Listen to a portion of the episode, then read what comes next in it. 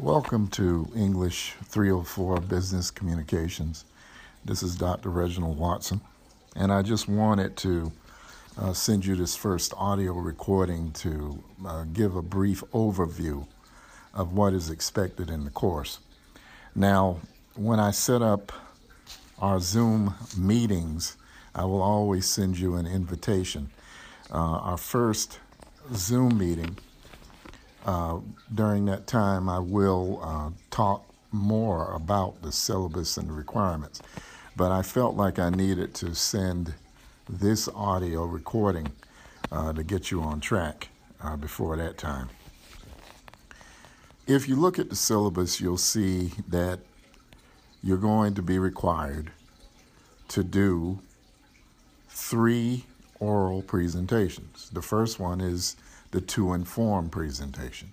The second one is to persuade. The third and last presentation is to argue. Now, what do I want you to do for these presentations? How will that be set up since we're not going to be in a physical classroom? And I think I sent out an email clarifying that. Okay. Yes, there is a scheduled um, room assignment, but this is an online course, completely asynchronous. Okay? So, what does that mean in terms of the presentations? What I'm going to do when I start the oral presentations, which the first one, the to inform presentation, right now is scheduled for May 20th. Okay? Now, that may change um, after I sent out my question uh, concerning schedules, it would appear that most of you are available on Thursdays uh, from I think I told you 6:30 to about 8:30. Okay, so for right now, it seems that Thursday, which was the original uh, date for this class, it seems like that will hold up for uh, all scheduled meetings. So put this on your calendar for right now. May 20th will be the day that we do the to inform presentations. Now, how will that work? What is required? Okay. One of you have, has already asked me about uh, the materials that I sent. Part of the uh, materials, the documents that I sent, was uh, outline, okay? A sample outline which talks about uh, the Affordable Care Act. Okay, I sent that for a reason. Because for each of your oral presentations, okay, you need to have three items. One is an outline of what you're going to talk about. Okay? Number two, you should have a copy of your PowerPoint, which I recommend that all of you uh, do uh, short PowerPoints for each of the presentations, and I'll explain why. And the third and last item that I want is a works cited page, okay? Now, in your textbooks, there's a discussion of MLA and how the works cited page is set up. But there is information that I will be sending pretty soon um, concerning MLA 8th edition. Okay, uh, the Purdue OWL site is a great resource uh, that sets up uh, how the the papers uh, should look and your documentation process. So I will send that link to everyone uh, before next week. Okay. I also have scheduled a library presentation, uh, which I think I set it up for Wednesday. I may uh, change it back to Thursday. But all that entails is that a librarian, um, Chip Larkin, and you may be hearing from him pretty soon, he will send uh, a Microsoft Teams invite, and it might be a, a Zoom in, invitation. And say from 6:15 to about 7:30, he's going to talk to the class about how to utilize the research tools in the library. Because as you look at the syllabus, uh, you please note that you have one major paper. It's called the individual uh, research paper, okay? And it has to be five pages at least, okay, or uh, at least five pages of content. And the works cited page will be the sixth page. And I'll talk about that paper um, a little bit later on in this audio, okay? But when you first look at the assignments, the requirements for this course, the first thing that I have listed are the three presentations. Okay, and I told you that the to inform presentation should start on the 20th of May. Okay, and I will send a Zoom invitation for each scheduled day of meetings. Okay, so there will be a scheduled library presentation, and there will be at least three scheduled dates for the to inform, to persuade, and to argue presentations. So, three items that you'll turn into me prior to the date of presentations will be your outline, a typed outline, and please follow the format on the sample outline that I sent to you earlier. And number two, uh, a PowerPoint. Although in the syllabus it says to have some uh, documents uh, to basically outline what you're saying. Um, some type of handouts uh, would have sufficed if we were in a classroom setting. But since this is going to be totally online, what I want you all to do is come up with short PowerPoints because on each scheduled day of the meetings, I'm going to, uh, of course, set up the Zoom, okay, and I will enable the Zoom to um, uh, basically make it easy for you to share your, your PowerPoint slides.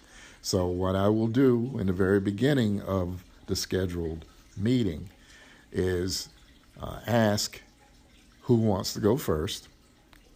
And for each presentation, what you would have to do is share your prepared PowerPoint.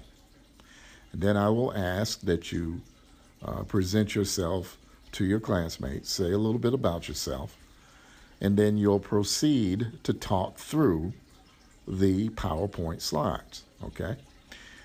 And at the end of your presentation and on the syllabus, I tell you that the, the presentations should be around seven minutes. Uh, if it's a little bit longer than that, that's fine. And so after you have presented your materials, you will ask your classmates do they have questions. And that's pretty much the procedure for each and every presentation. Okay, so since we're not in a classroom, all of you need to come up with prepared PowerPoints, okay? And I want the PowerPoint presentation, your outline, and a works cited page sent to me prior to the scheduled uh, date of presentations.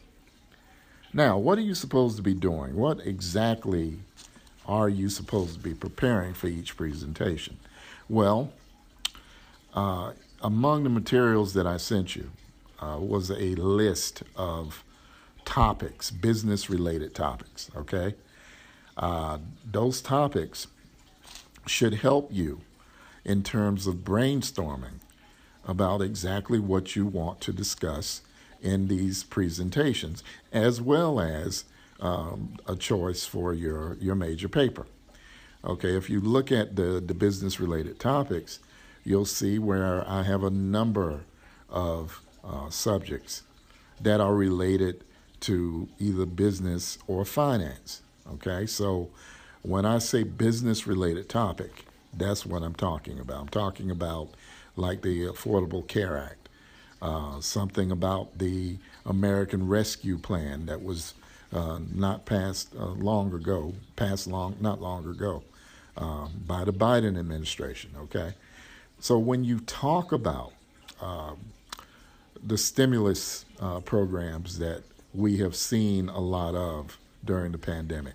When you talk about uh, issues related to um, the Bitcoin, uh, the emergence of Bitcoin, when you talk about uh, businesses in general, um, ethics violations that have been committed over the years. If you talk about Wall Street or the stock market, okay, uh, the Affordable Care Act, uh, the North Carolina State Lottery, uh, the up and, up and coming uh, state budget, whenever you talk about subjects that are related to finance and business, those are appropriate topics. Okay, so for the to inform presentation, all you're going to do is choose a business related topic and talk about that topic. Inform us about the basics connected to that topic. For example, the Affordable Care Act, or as you know it, the Obamacare uh, health program, uh, which right now is in front of the Supreme Court, and there is a danger of a mostly conservative court striking down the entire law. Let's hope that that does not happen, particularly during a pandemic that is still ongoing. Okay, so what is Obamacare? If you choose that topic to do your to inform presentation on, what you would basically do is outline for seven minutes what makes up Obamacare. What are the rules? What what exactly makes it tick? So all you're going to do for the first presentation is inform us about your selected topic. You're not going to persuade us. You're not going to argue anything. You're going to just inform us about the chosen topic. Here's another uh, hint that uh, you could discuss. Uh, another example of a good informative business topic is Bitcoin. Okay? A lot of people are still learning about that system, cryptocurrency. Okay, so if you wanted to talk about Bitcoin or uh, just the general category of cryptocurrency, you could do that for the to inform presentation. In other words, you're educating your fellow classmates and me about the chosen topic. And remember, whatever you choose needs to be related to finances or money, okay, uh, business, you need to mention numbers somewhere in your presentation. Okay? So for the to inform presentation, which begins on May 20th around 6:30, you need to make sure that you choose a topic that you can educate us about. And in the past, some students have chosen to talk about the North Carolina State Lottery. Okay, what what exactly uh, is the program? When did it start? Uh, where does the funding go? Okay. Uh, the Affordable Care Act is another popular topic, okay, which you could uh, utilize for not just the to inform presentation, but you could also utilize it for either the to persuade or to argue presentations. And on that note, you may utilize the same topic twice for you know two of the required uh, oral presentations. So, say if you want to um, choose the Affordable Care Act for your to inform presentation, and you want to turn around and do it again for the to argue or to persuade, I will allow that. Okay. So, in a nutshell, your presentations, okay, will require turning in only three items. You don't have to write many papers for each of the presentations. All you're going to turn in to me are the outline, the works cited page, and of course, a copy of the PowerPoint that you're going to use. And on the night of the presentations, I'm going to set up the Zoom screen so that you can share your PowerPoint for all your classmates to see. And then you will talk through each slide. Uh, of course, utilizing your outline. And of course, seven minutes will be the time frame. Okay, and at the end of your presentation, you'll, um, you know, ask your classmates if they have any questions. Okay, so that's the way it's going to go for the to inform, the to persuade, and the to argue presentations. Okay, now briefly, I'll briefly talk about the to persuade and the to argue presentations. Again, same setup, but it's a different approach. For the to persuade presentations, you're going to choose a topic that, in a sense, can be argued. Okay? Uh, the Affordable Care Act is definitely a good topic for an argumentative or persuasive presentation. What's the difference between persuasion and argumentative uh, uh, presentations. The difference is this for the persuasive presentation, you're only going to present your side of the argument. Yes, your topic should be argumentative, meaning that two sides of the issue can be explored, okay? But you're going to take one of the two sides. For the to persuade presentation, all you need to do is just argue for your side of the argument. And you are going to persuade us to a particular point of view. Okay? So I recommend that if you choose a topic like the Affordable Care Act, um, you could come up with a thesis statement, okay, which uh, briefly defined means statement of purpose. A thesis statement tells point by point what you are going to discuss okay? Whether it's a presentation or whether it's a paper. So make sure that when you're drawing up your outlines that you follow the format that I sent you in the sample outline by doing a brief introduction and then in the outline you'll set off what we call the thesis statement. So for say a to persuade presentation, I would recommend that you take a stand, okay, a persuasive stand, and come up with two, maybe three points to back up your side of the argument. And of course, those points will be included in a one sentence thesis statement. For example, say if you're going to choose the Affordable Care Act, your thesis statement could look something like this I feel that the Affordable Care Act should stay in place because it helps contribute to uh, the economy, comma.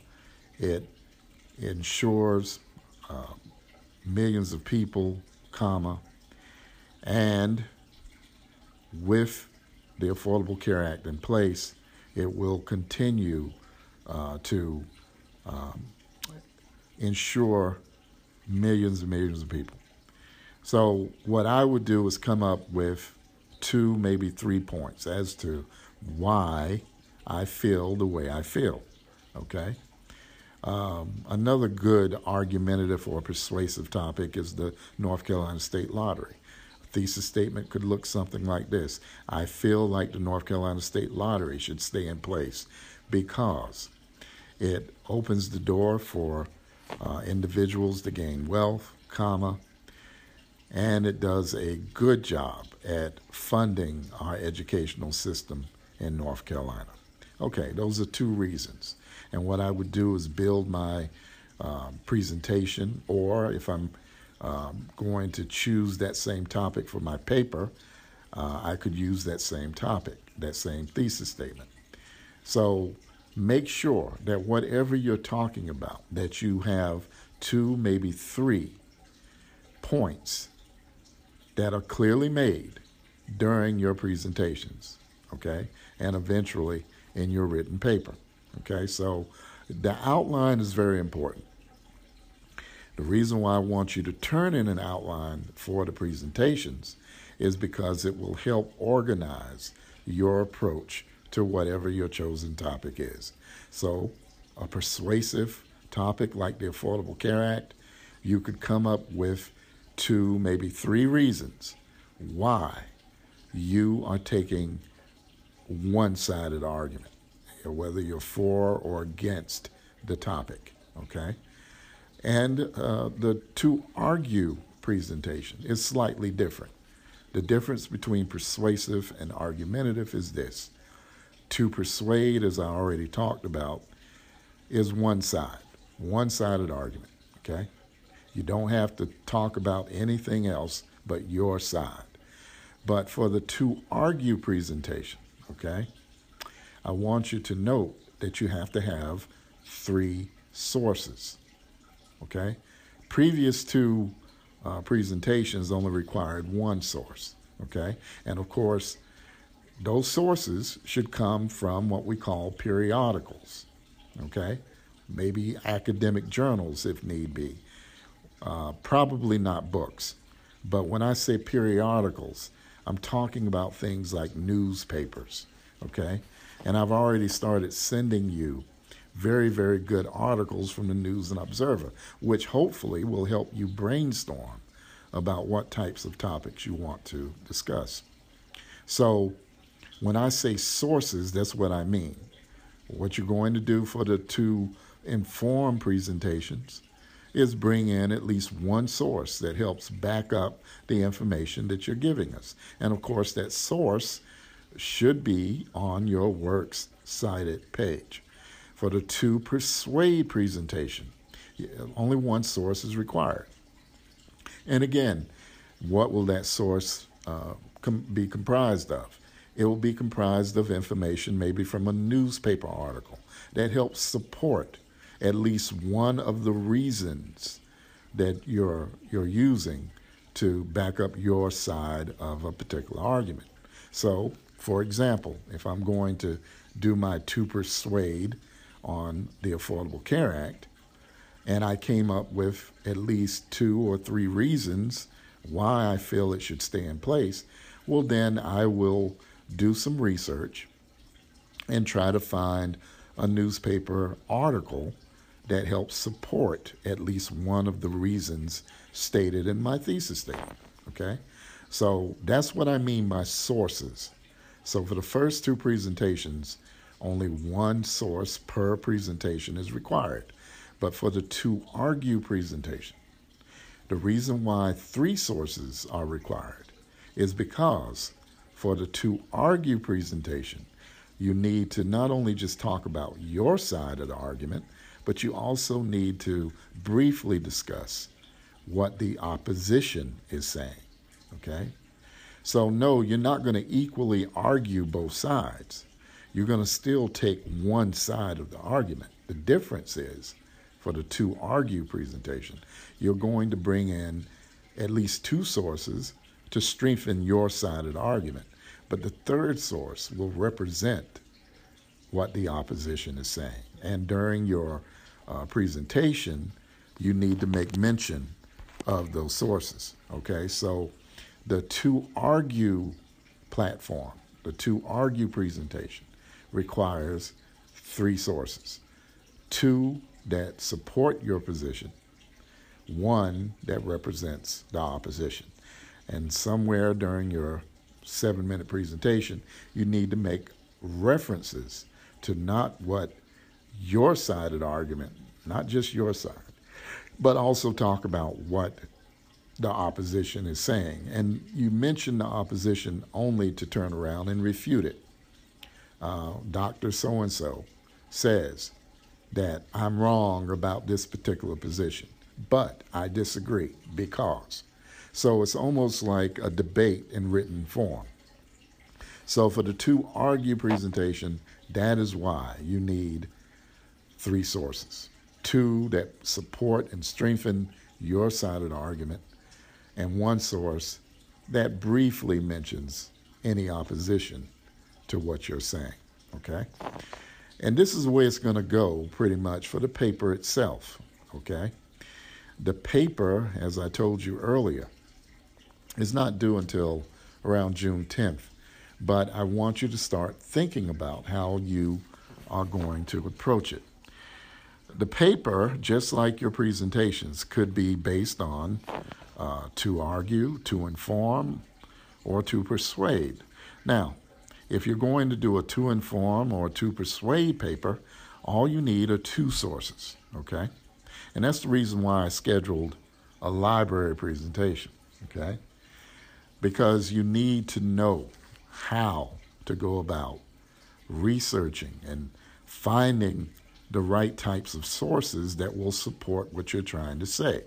So, you'll need sources for your presentations, but you'll also need at least two sources for the paper itself if you're going to do your paper based on to inform or to persuade. But if you do an argumentative paper, then just like for the argumentative presentation, you need to include three sources. Of course, two sources are going to back up your argument, okay? One source needs to represent the opposition. Now, what are you doing in the papers? You're going to be organized in writing about a business related topic. Say, if you choose, again, the Affordable Care Act, what you would do is in the first paragraph, the introduction, you would briefly talk about the Affordable Care Act. When did it come about? When, when was it passed into state law? Well, it was around 2005. Okay? So if you're going to do, say, an argumentative approach to the uh, Affordable Care Act, um, or if you're going to uh, do an argumentative approach to the North Carolina State Lottery, um, you could basically, in the introduction, say a little bit about those topics, about their origins, okay? Um, the Affordable Care Act, I, I, wrongfully said that it started back in 2005. Uh, the Affordable Care Act was passed much, much later than that. I was thinking about the North Carolina State Lottery, which, um, if I'm not mistaken, was passed in 2005. So, what you would do is if you choose an argumentative topic and want to do an argumentative paper, well, in the very first paragraph, you need to give background information on that topic, whether it's North Carolina State Lottery or, like I said, the Obamacare or Affordable Care Act. So, in the first paragraph, I call it the head, okay? Uh, think of the paper as kind of like a body, okay? Head, body, feet, okay?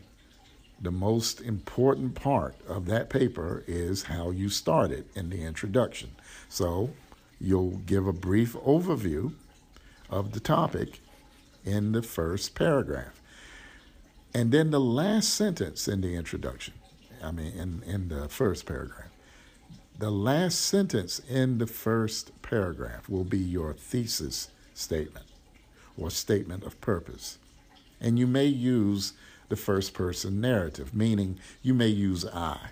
So if I'm doing the Affordable Care Act, uh, I would do a brief overview about the act and um, then in the thesis statement, if I'm doing an argument, I would clearly state two or three reasons why I feel the Affordable Care Act is right or wrong. Okay? And I can start it out like this I believe that the Affordable Care Act should not be struck down because it has helped insure uh, millions of people, comma, and it is a great boon to our economy and the healthcare industry. Okay? So, if that's my thesis statement, what am I going to do in the body of the paper? I'm going to devote at least one paragraph to each of the points in my thesis statement. Okay? So, look at it like this. For each point in your thesis statement, if you have two points, you need at least two full paragraphs, okay, in the body of the paper to support those points, okay? So if you have a three point thesis statement, you're going to have at least three paragraphs in the body of your paper, okay? And uh, as I told you, if you do an argumentative approach in your paper, you need to bring in three sources, three quotes from your three sources. So you have to bring in direct quotes from each of the required sources somewhere in the body of your paper. Okay, so what am I going to do? I'm going to see if I can find uh, newspaper articles or maybe journal uh, articles that support at least one of my reasons in the thesis statement. And then I will quote from those two sources uh, accordingly. Okay? So I would recommend that you come up with maybe two, three points in your thesis statement. And then when you do your research, find at least two people who basically agree with one or more of the points in your thesis statement. And then you will bring in direct quotes from those sources to help strengthen your argument. Okay?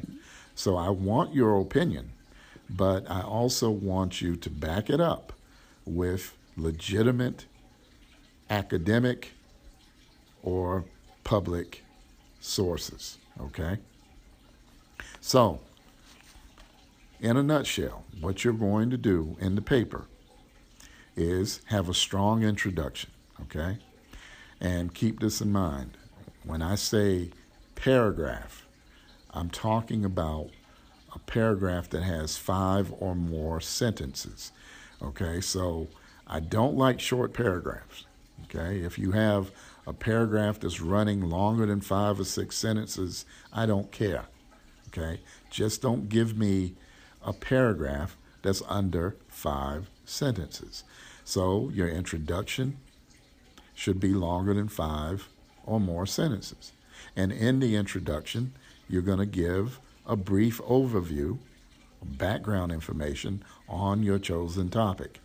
You'll go from general to specific, meaning you'll start out with general information and then you'll end the introduction with a one sentence thesis statement, which clarifies, specifies the points that you are going to discuss, whether it's a to inform, to persuade, or to argue presentation. You still need to have a clear cut thesis statement. Okay? So if you're going to do, say, a to inform on, say, the North Carolina State Lottery, okay, what would your thesis statement look like? Well, you could break down your discussion into three major components about the North Carolina State Lottery. If you're going to just do a to inform on Obamacare, you could uh, fashion your thesis statement to uh, discuss two, maybe three major components of the program, of the law that you want to develop in the body of your paper. So, regardless of whether it's to inform, to persuade, or to argue, you still need a clear cut, organized thesis statement. And then you will devote at least one paragraph to each of the points in your thesis statement. Don't let any quotes uh, overshadow or dominate what you have to say. Okay, I don't like back to back direct quotes.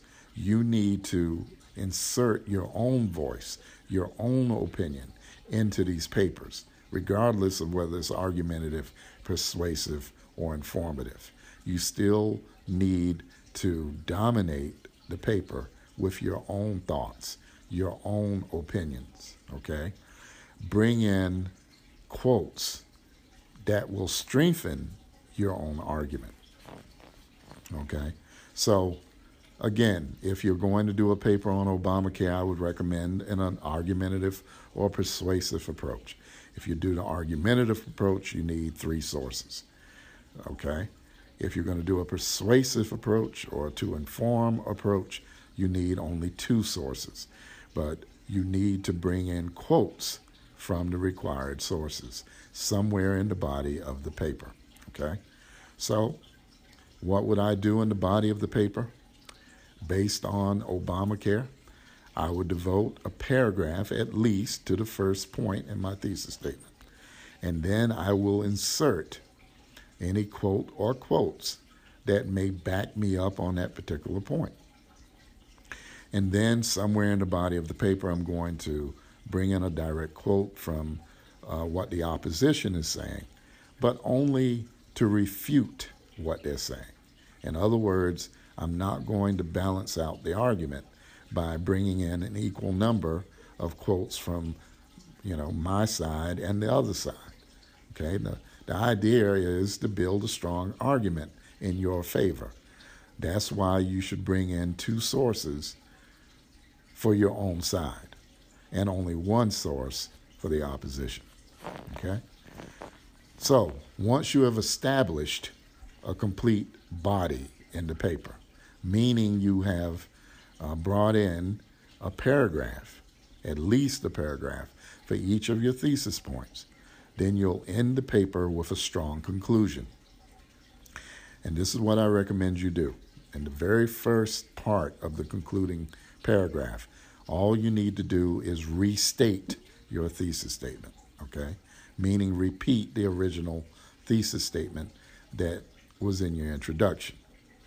Then, for the rest of the concluding paragraph, this is what I want you to do, okay?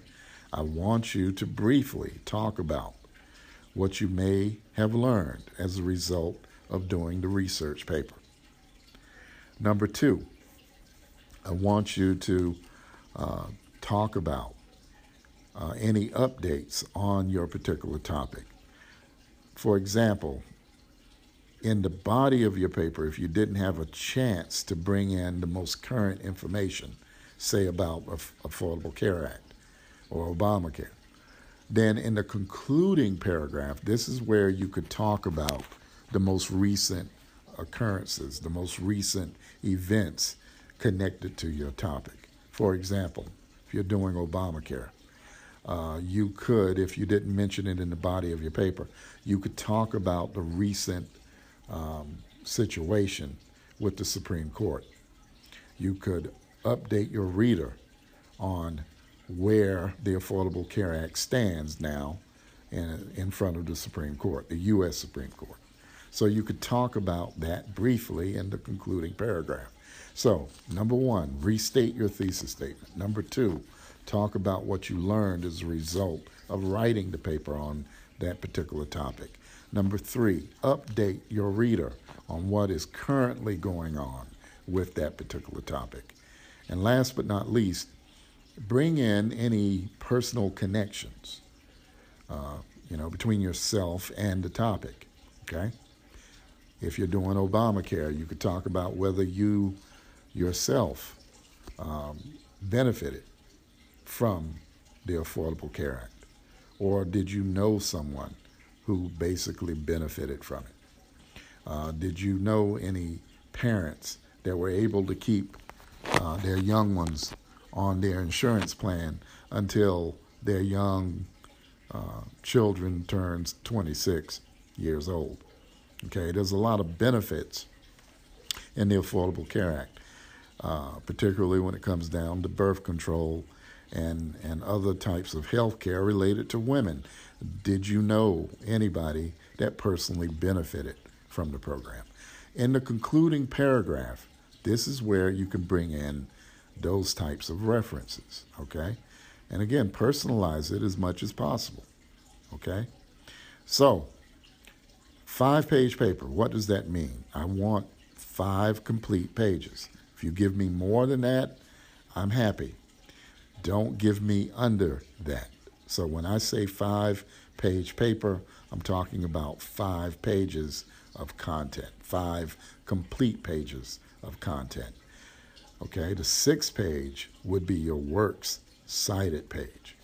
And I told you that I will send you a link to the Purdue OWL site, which talks about the rules of MLA, how to set up your works cited page, how to uh, parenthetically document uh, quotes or paraphrases in your paper, okay? And of course, in our scheduled uh, Zoom meetings, particularly the first one, I will talk in more detail about what you need to do when you document direct quotes, okay? Because if you don't utilize what we call parenthetical documentation, then you can be charged with plagiarism. So after every direct quote, okay, you need to make sure that in the parentheses you put the appropriate information. Simple rule if you mention the author's name before the quote, or what we call in the signal phrase, meaning if you say according to Dr. Watson before the direct quote, then in the parentheses, you don't need to mention Watson, okay? You just put the page or page numbers where you got that quote from, okay? So, say if you're utilizing a journal article written by me, okay, published in 2010, you got a quote from page 10. All right, what would you put in the parentheses if you said, according to Dr. Watson, and you used the direct quote from page 10? Well, in the parentheses, since you mentioned my name, you don't have to put Watson. All you would have to do is put the number 10. Okay? Don't put the word page or put a little abbreviation for page. Just put the number 10. Close the parentheses, put the period at the end of the parentheses. Okay? After the last parenthesis. Okay? And of course, any direct quote has to have quotation marks. So make sure that you have quotation marks before and after the directly quoted information. Okay? So, again, if you're going to mention the author's name before the quote, you don't have to put the author's last name in the parentheses, just the page number. Okay? And this, let me make it clear these are rules related to sources that have page numbers. Okay? Now, some sources, electronic sources, don't have page numbers, and I'll talk about that in just a minute. All right, so here are the rules. If your sources have pages and you mention the author's name before the direct quote, then in the parentheses, all you need to do is put page or page numbers. Okay? If you don't mention the author's name before the quote, okay, then what do you do in the parentheses? You put last name, I'll give you my example again. Watson, no comma, the number 10. Okay? That's if you don't mention the author's name, in this case, my name, before the quote. So if you don't say according to Dr. Watson before the quote, then you need to put Watson 10 in the parentheses. Okay? Now, same article, but it has no page numbers. So here are the rules for articles that have no page numbers. And you might run into that situation, okay? Even with some newspaper articles or journal articles, okay? Same article, written by me, published in 2010. How would you parenthetically document a direct quote from a source that has no page numbers. Okay? Well, what you would do is whether you mention the author's name before the quote or not, you will consistently, in the parentheses, put the last name of the author and the publication, four digit year of publication, in the parentheses. So, for my example, if you're using my article and you just happen to get a version that had no page numbers, what would you put in the parentheses? Whether you say according to Dr. Watson or not, you will still put in the parentheses my last name, Watson, and the four digit year of publication. And I think I told you the publication year was 2010. So you will put the four digit year after my name, close the parentheses, put the period. Now, that's only in cases where there are no page numbers. Okay? So keep that in mind. I've simplified the MLA rules on that one because the rules are a little more complicated than that, but I simplified the rules. So keep in mind the rules for electronic sources, meaning they don't have page numbers, or sources that do have page numbers. And I told you, if you mention the author's name before the quote and the source has page numbers, then all you need to do is put the page number or numbers in the parentheses. Okay? If you don't mention the author's name before the quote and the source has page numbers, okay, then you would have to put the author's last name, no comma, page number in the parentheses. And I'll talk more in detail about this later, but I just mainly wanted to give you uh, a framework for what to expect when you start thinking about doing the individual research paper, okay, which is not due until June 10th. And I want you to note that on most due days, the assignment should be emailed directly to me by no later than 10 p.m. There is no site um, where you would uh, upload your papers or any assignments. All things should be emailed directly to me, whether it's my Wesleyan email address or my dr1998 at embarqmail.com uh, personal email address. I want you to make sure that by 10 p.m. on every due date, you get the assignment sent to me directly. Okay? So, what have I talked about so far? I've talked about the three presentations. I talked about what you need to turn in prior to the presentations outline, works cited page, and of course, whatever your PowerPoint is going to be. I talked about the types of sources, the types of topics you can uh, pretty much choose business related, uh, financially related topics. Uh, on that list that I sent you, uh, you can look at the different subjects Bitcoin, American Rescue Plan, uh, gentrification, teachers' pay. There's a number of topics that may not directly be connected to business, but are uh, impacting our, our economy, whether it's statewide or nationally. So if you choose a topic that impacts the economy in any way, that is an appropriate topic to either do your presentations on or your papers. So, three presentations. The first one beginning May 20th. What are you supposed to do? You're supposed to send me the materials for each presentation. Uh, I would say at least 48 hours before the scheduled presentations. Okay? And all you're going to do is just email me outline, works cited page, PowerPoint. Okay? And then on the day of presentation, uh, you will click on Zoom. I will send an invitation prior to the scheduled date.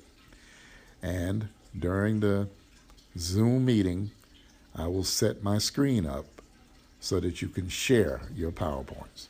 Okay? Now, one of the other things that I talked about the papers. Okay? Uh, the paper can be based on to inform, to persuade, or to argue. Two sources are required if you do your paper on to inform or to persuade.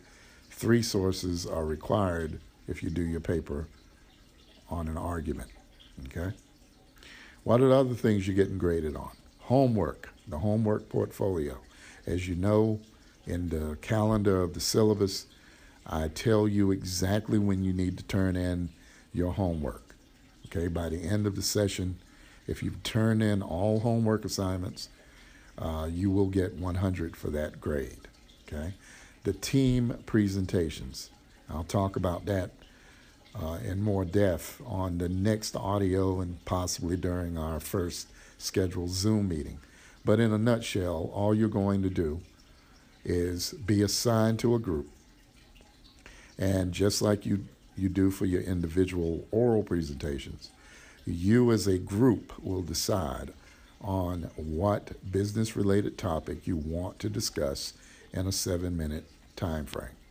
And on the last day of class is when I will set aside time for the teams to do their presentations. Okay, I think that's pretty much enough said for now. Um, if you have any questions about this initial overview of the syllabus, feel free to email me or even call me. Oh, and another thing, uh, your forms, there's eight of them. You'll be doing those by weeks, um, week by week. As long as you complete your forms or at the scheduled time, due date, you will receive full credit, okay? But make sure that you get these forms done in time, okay? Uh, because in most cases, they'll be utilized uh, for attendance. They'll count towards attendance for that particular week, okay? So make sure that you stay on top of your forms. Okay, and on that note, I would like to congratulate all of you uh, as being the first class since I've been online to have 100% participation and completion of the week one form. Congratulations for that. Okay, it's a very, very uh, good first step. Okay, so what are you getting graded on in this class? For the most part, the three presentations. Okay, and I will set up um, scheduled dates for each of those presentations. And as I said initially, it looks like Thursdays might be the best day for most of you, if not all of you. So I may keep to the due dates that are listed on your, your syllabus because all the due dates were based on this class being scheduled on a Thursday. As you know, officially, the class did not begin until May 6th. Okay? So, most due dates are going to probably stay on Thursdays. Okay? With an exception of a few assignments. All right, 10 p.m. is the, the time, the, the due time on those days. Okay? And make sure that all assignments are emailed directly to me. Forms will be completed week by week. Homework, you won't have homework due every week, but probably every other week. Make sure that the end of chapter exercises are sent directly to me by the stated due date and time. Okay? Team projects, I will send you team assignments. Okay, there's about 11 of you in this class. So, what I'm going to do is break it down into two teams. One team may have six, the other team may have five people in it.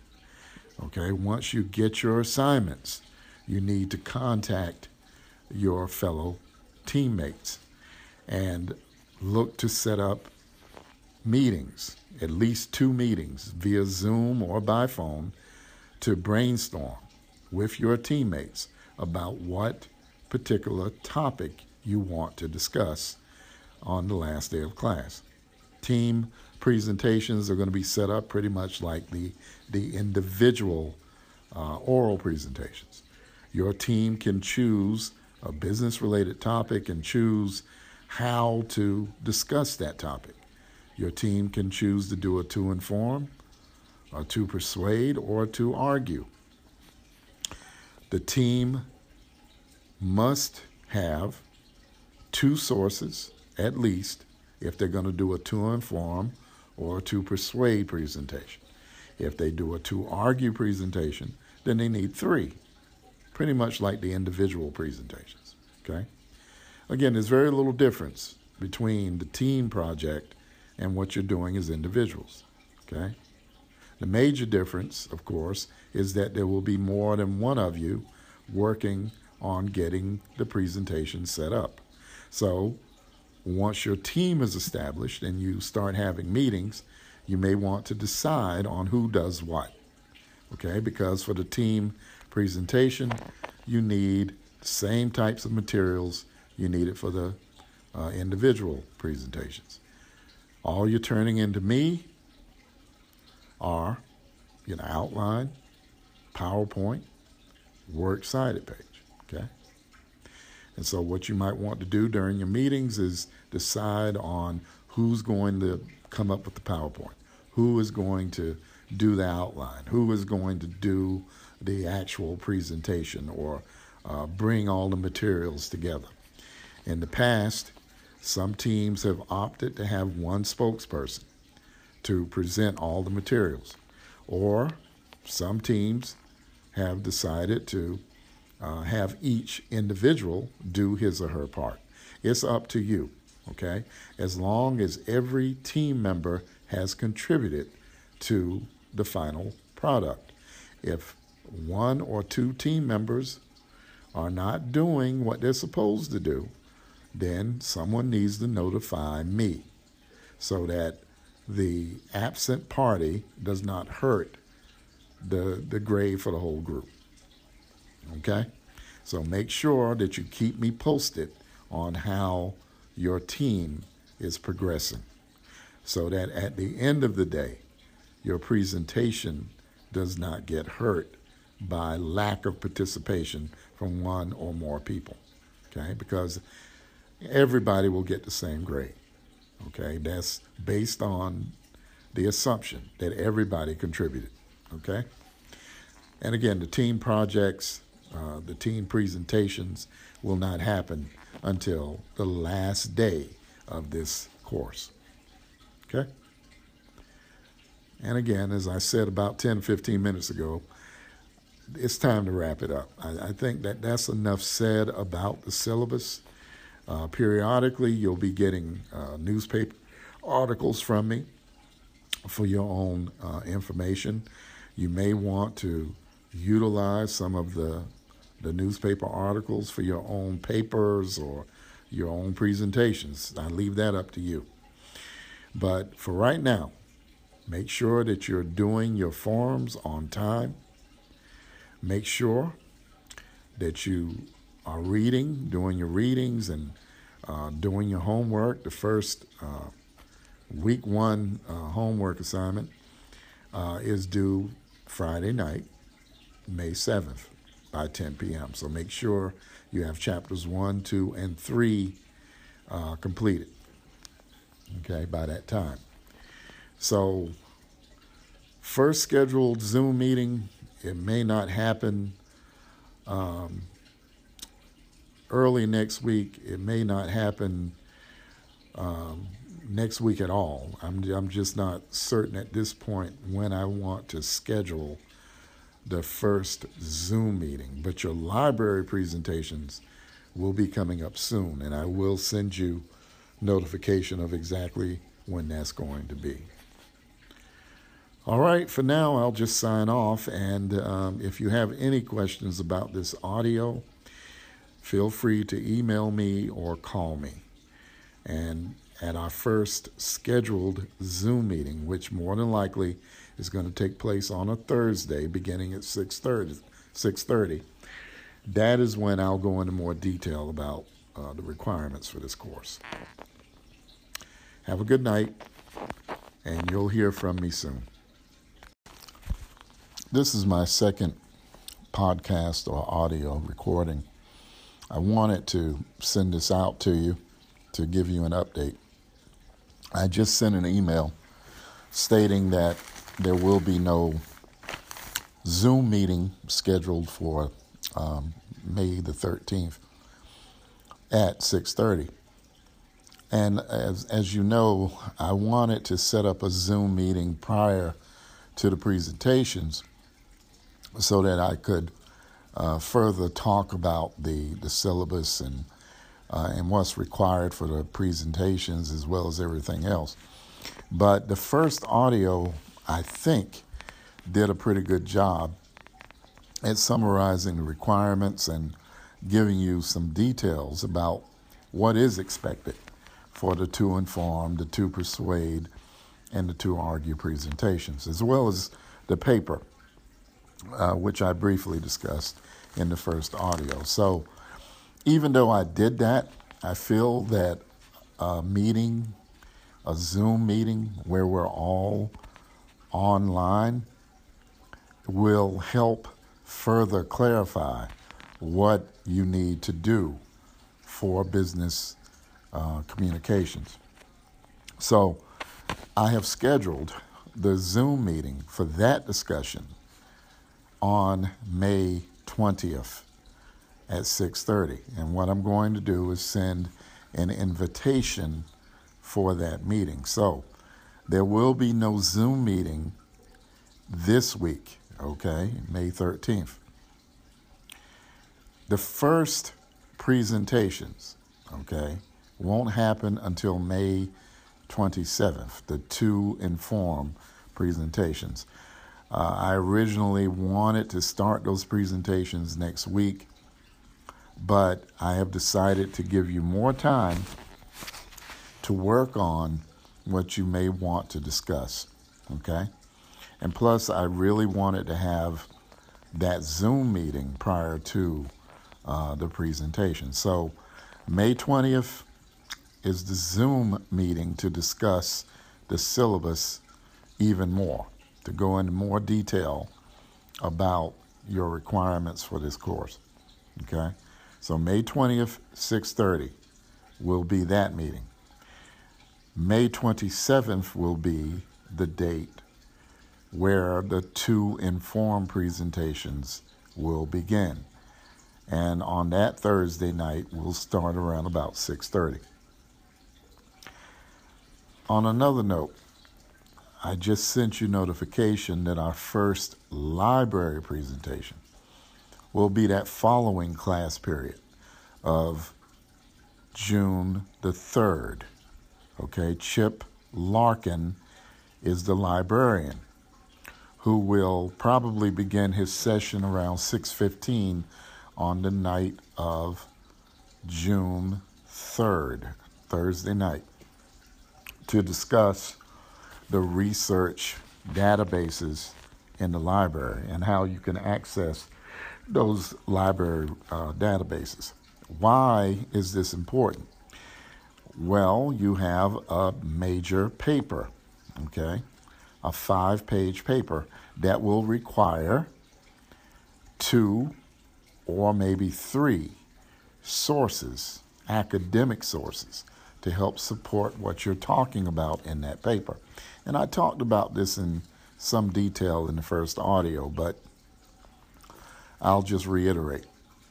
If you're going to do a paper based on to inform or to persuade, then you'll need two sources, okay? Two sources that help support at least one of your thesis points, okay? If you do an argumentative paper, you'll need three sources two sources that back up your thesis statement, and at least one source that represents the opposition. So that June 3rd meeting is very, very important. And since all of you pretty much uh, stated that you had some flexibility on Thursdays, I asked Chip Larkin to change his library um, meeting from Wednesday to Thursday, which is June 3rd. And it will probably start at 6:15 p.m. and he will of course send an invitation to that meeting. So I hope all of you are available for that night because it will be a very important meeting that will help you in terms of understanding how to utilize uh, the research databases that can be accessed online. Okay? And it's very important because your major paper, as well as your presentations, require the use of academic sources. And I'll go back to that point that I brought up in the first audio. When I talk about sources, I'm talking about academic sources from either periodicals, which means newspapers or magazines, or you could utilize academic journals. But let me reiterate this point. If you're going to choose a business related topic that is current, more than likely your best resources will be periodicals like newspapers or maybe magazines because, of course, they'll have more up to date information. So I would recommend that you utilize uh, newspaper articles like the ones that I've been sending you uh, since the beginning of this course. Okay? So I just wanted to shoot you this short podcast to remind you of the things to come and the changes in due dates. Okay? The first presentations will not start until May 27th. The library presentation will be June 3rd at 6:15. Okay? Now, all along, what you need to do is, of course, continue um, completing your forms that are due week by week. Okay? One of your forms requires that you choose one of the many newspaper articles that I have sent to everybody, okay? And talk about that newspaper article in your form, okay?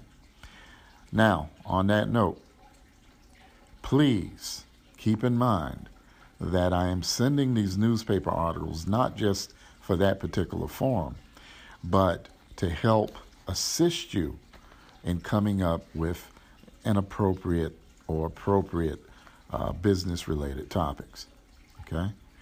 And there's been a lot of news uh, recently. I've already sent you articles uh, about the pipeline, you know, the hacking of the pipeline and how that has led to a lot of headache for all of us. Well, how is that related to business? Okay, how is um, that particular topic, as well as um, say, ransomware, uh, pertinent to what this course is all about. Well, ransomware is related to cybersecurity. The reason why the Colonial Pipeline had to shut down operations is because they were hacked by an outside organization of hackers, okay, probably based in Russia. And what they did was disrupt the major pipeline that supports the southeast part of this country.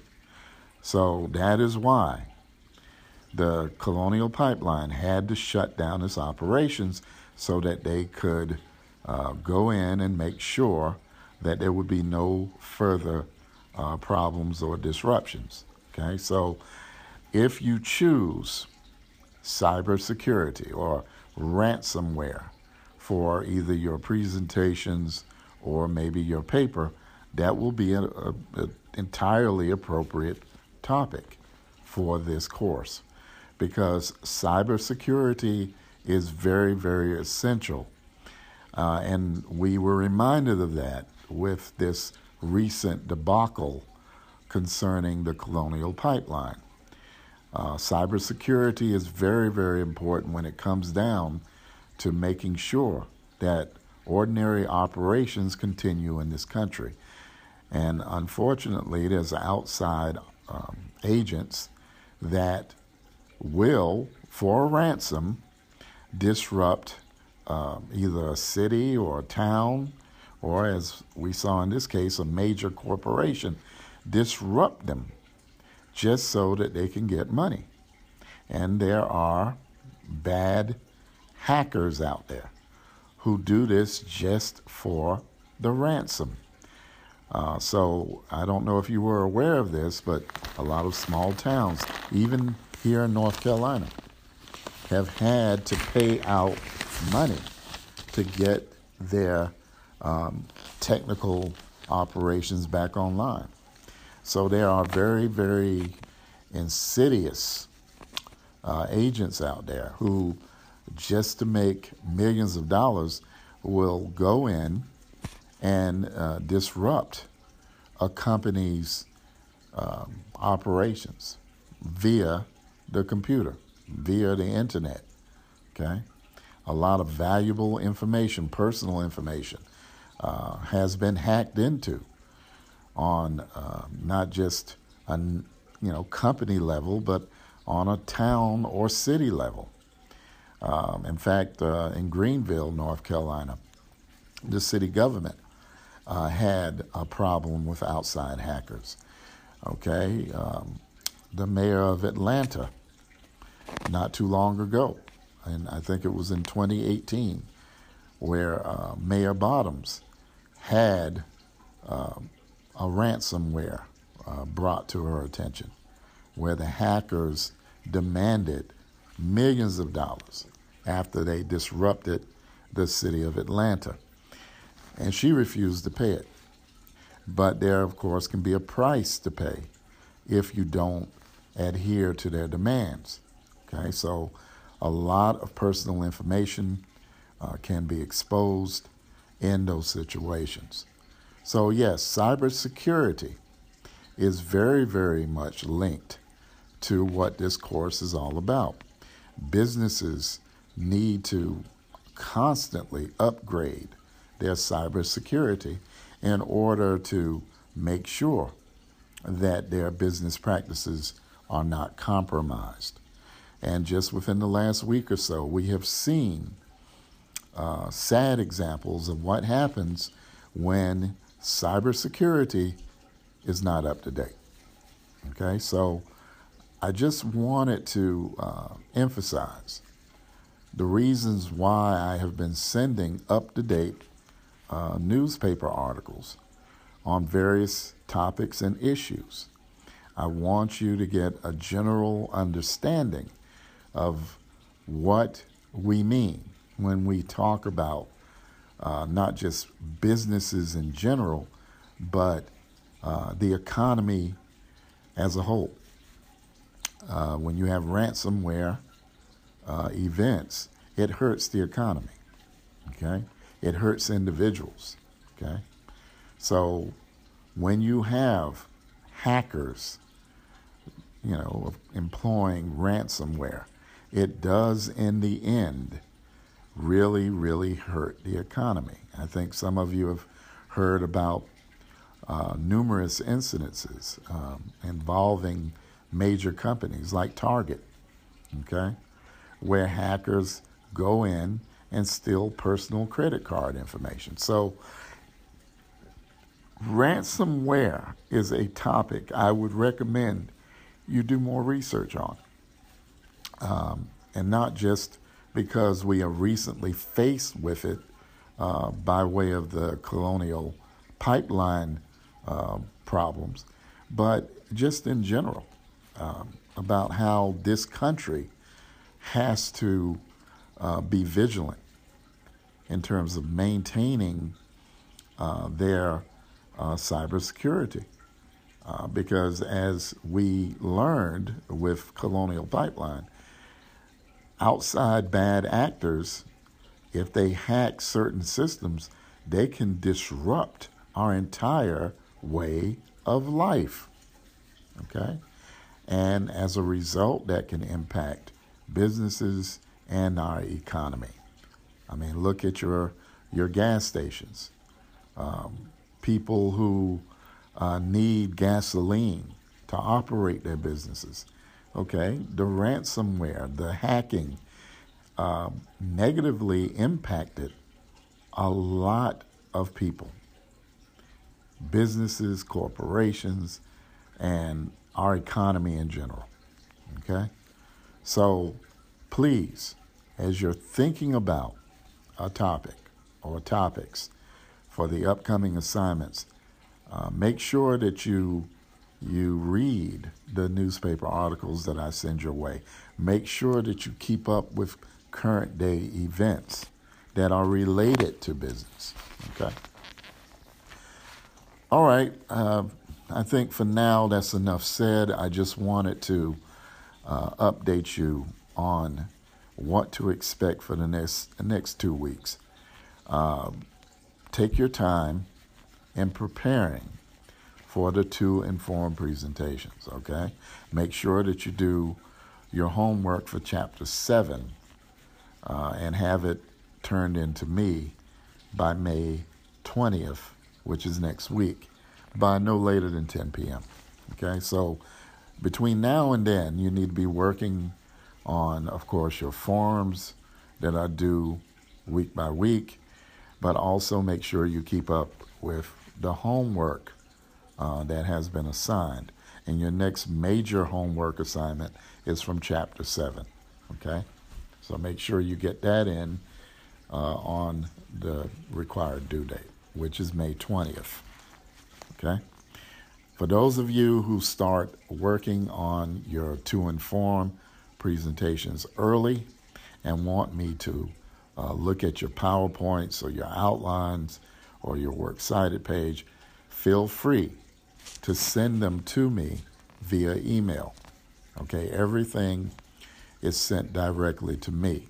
Okay, there's no place to upload assignments on the Zanzibar site just email everything directly to me.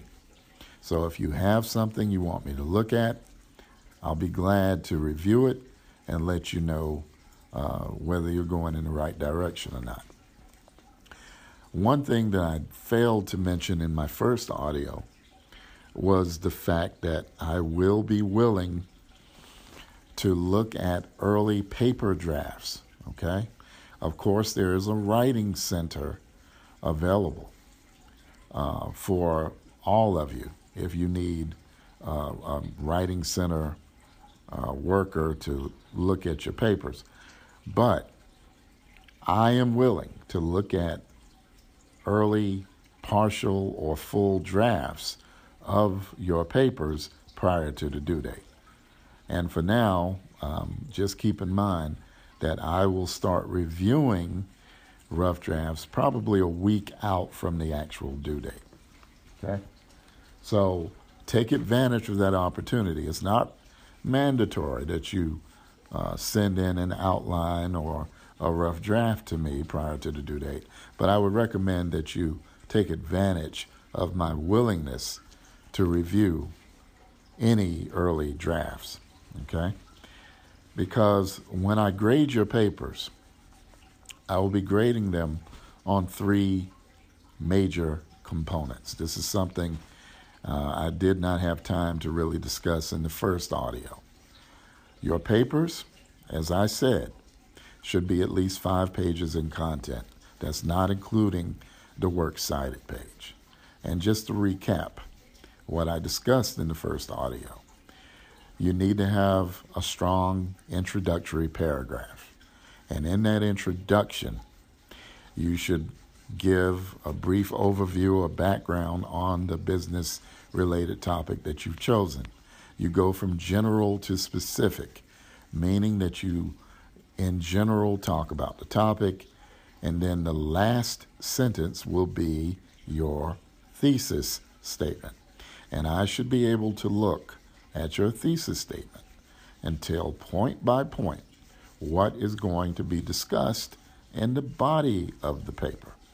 Okay, and I recommend that you have at least a two, maybe three point thesis statement, whether you're doing a to inform, a to persuade, or to argue paper, you still need to think about having a thesis statement that has two, maybe three specific points to discuss in the body of the paper. And what do we mean by the body of the paper? You need to devote at least one paragraph. And when I say paragraph, I'm talking about five sentences or more. Your paragraph should have a length of five sentences or more. I don't like short paragraphs. So you should devote a paragraph to each of your thesis points, okay? And make sure in your paper that you directly quote from the required sources. And as I mentioned earlier, if you're doing a paper that's to inform or to persuade, you need two sources. So that means somewhere in the body of the paper, you're going to be bringing in at least two direct quotes. Okay? That helps support what you're trying to say, at least one of the points in your thesis statement. Okay? So, in the body of the paper is where you will develop each of your thesis points by, of course, bringing in your own opinions, your own thoughts, backed up by solid quotes from periodicals like newspapers or magazines or maybe academic journals. But make sure you bring in strong support for what you're trying to say in the thesis statement. So if you have a three point thesis statement, you're going to have at least three paragraphs in the body of the paper. Okay? And then the last paragraph is your conclusion. And you need to restate the thesis statement in the very beginning. And then there's a number of things you need to address. Number one, talk about what you learned as a result of doing the paper. Uh, number two, update us on what is currently going on with the topic Number three, bring in any personal connections between yourself and the topic, if it's applicable. But you need to uh, pretty much write your conclusion in such a way to leave your reader with something to think about. Okay? May you use I. That means the first person narrative. Yes, you may. That means throughout the paper, you may use the pronoun I. But if you start out in the first person, you need to be consistent throughout the paper. Do not go back and forth between the first, second, or third person narratives. Okay? Now, just to recap what that means first person is the use of I, second person is the use of the pronoun you. And a lot of students have a habit of utilizing that pronoun or jumping back and forth between I and you. Never ever do that. If you want to start your paper with the first person narrative, that means you need to be consistent. Don't jump back and forth between the use of I and, say, the second person narrative, which is the use of you. Third person is when you use we, okay? When you have an objective point of view in the paper. So, whatever narrative voice you choose to start the paper with, you need to be consistent with that narrative voice throughout the rest of the paper. Okay? So, yes, I want you to make this as personal as possible. That's why I'm allowing you to utilize the first person narrative. I. Okay? Whatever you choose, be consistent. Okay?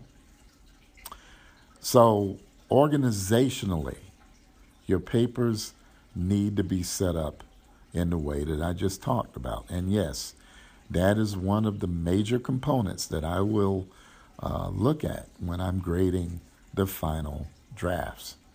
So, number one is organization. Okay? That's very key. Organization meaning that you you do everything you're supposed to do in terms of the introduction, the body, and the conclusion. Okay? Oh, and something that I don't think I mentioned in the first uh, audio. When you utilize a direct quote from any source, do not utilize a quote that's four lines or more. Because if you utilize a long quotation, you have to set it off as a block quotation. Okay, which means you're going to be taking up too much space in what is already a, a short paper. If you want to know what a block quotation is, you need to review the MLA information that I already sent a few days ago. Okay? Uh, so if you don't know what a block quotation is, please look it up. All right? And I did send the MLA link, the Purdue OWL link, to the rules regarding the eighth edition of the MLA handbook. So make sure you look that up, as well as review the proper way to document any quotes utilized in a paper. Okay? All that information has been sent. And when Chip Larkin, the librarian, speaks to us on June the 3rd, he will reinforce the information that I sent you in MLA. Okay? So make sure that when you're writing your papers, you organizationally do the right thing and have the introduction. Have a body of the paper that supports at least two or more points in your thesis statement. Make sure that you address uh, the points that I mentioned as far as composing your concluding paragraph. Okay, so number one is organization, one of the components that I'm going to uh, look at when I'm grading. Number two is content. Simply put, when I say content, I mean what you have to say.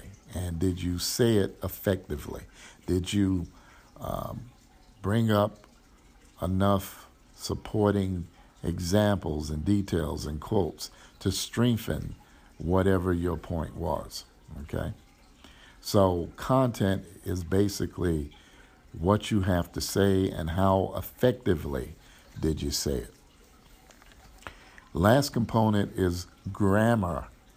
And I'm going to talk about this in more detail later. In fact, I'm going to send all of you an overview of the major grammatical errors that should not be in the final drafts of your papers.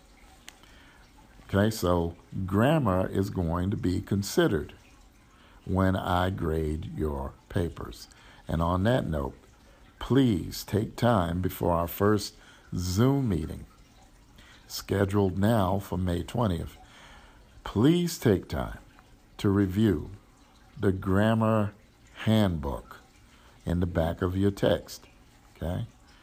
Uh, the editors do a very good job giving you an overview about grammar as well as parts of speech.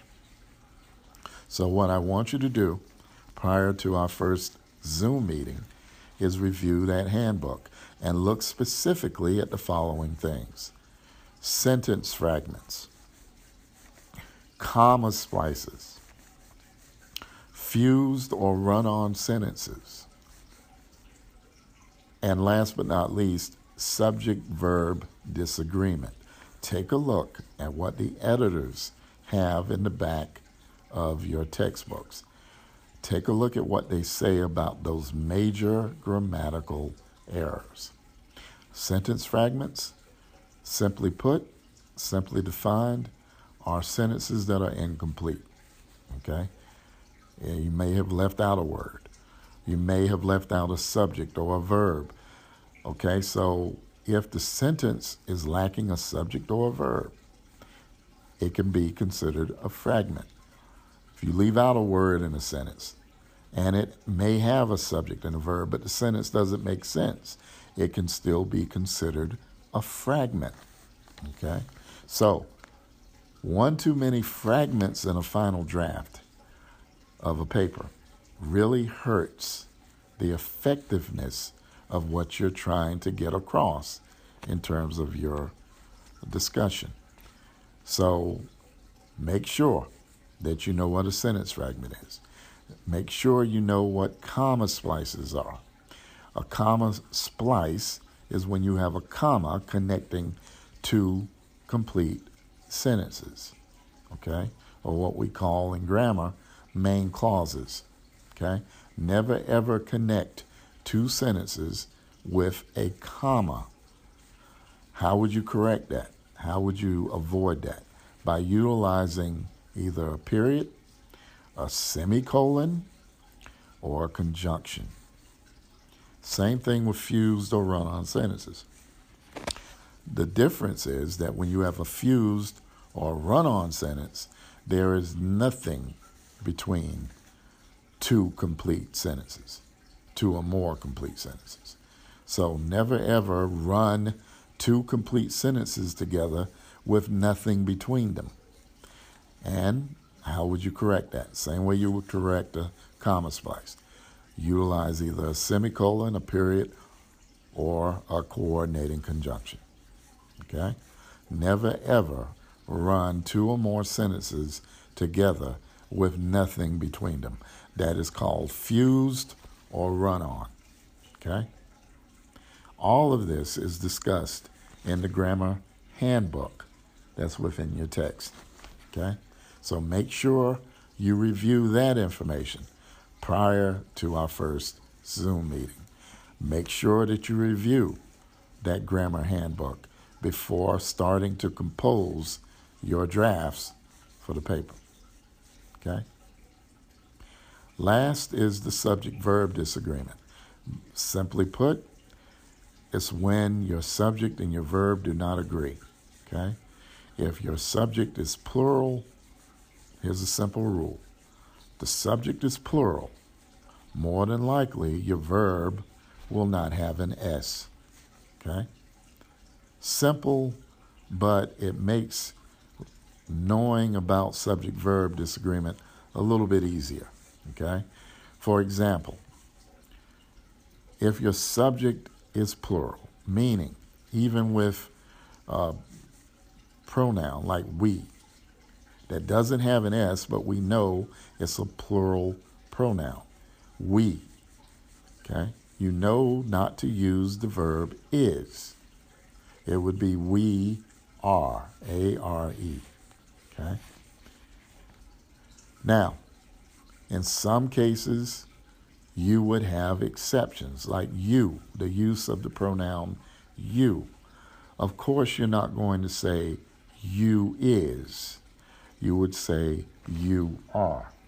So there are certain exceptions to that rule, okay, based on uh, how uh, the subject is utilized, whether it's in the second person narrative, as uh, I told you earlier, you is an example of that. So, with the use of certain pronouns, okay, you may uh, not be able to follow that simple rule because you, of course, is singular.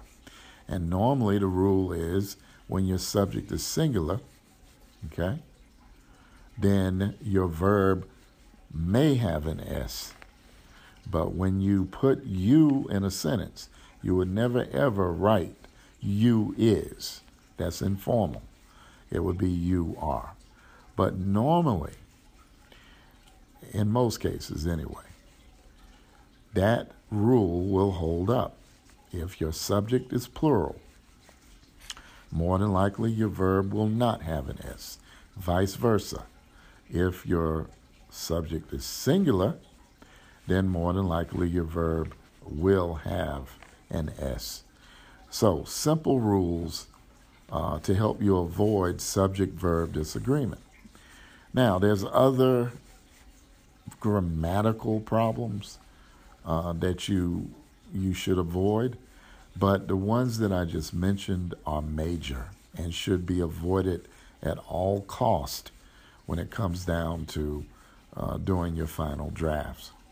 So there will be more information sent out about this, but you also need to review what the editors have to say about those major grammatical errors subject verb disagreement, comma splices, fused or run on sentences, and of course, sentence fragments.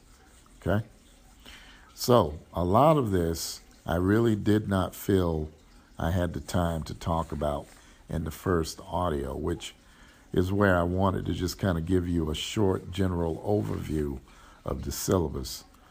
But in this audio, I chose to talk in a little more uh, detail about what is required for your upcoming papers. Okay? And uh, again, I'll talk about this more in our first scheduled Zoom meeting. And I'll go back to what I was saying earlier. If you want to send me an early draft, I'm willing to look at it. And it will probably be um, about 10 days out from uh, the due date. So keep in mind that I am willing to look at any early drafts. And I will look at those drafts to make sure that you're on track as far as organization, content, and grammar. All right, at this point, I think that's enough said. Uh, make sure that if you have any questions about anything that I have said in this uh, audio, make sure you email me or you can call me. Okay?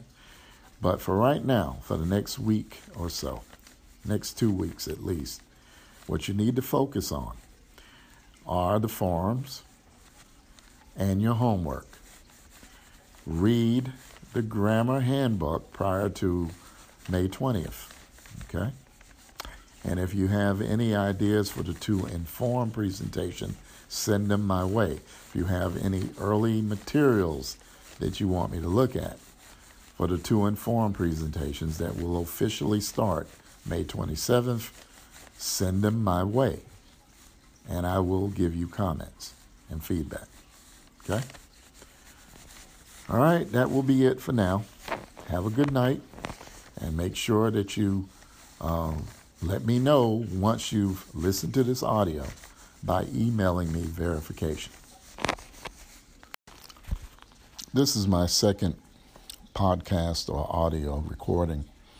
I wanted to send this out to you to give you an update. I just sent an email stating that there will be no Zoom meeting scheduled for um, May the 13th at 6:30. And as as you know, I wanted to set up a Zoom meeting prior to the presentations so that I could uh, further talk about the the syllabus and uh, and what's required for the presentations as well as everything else.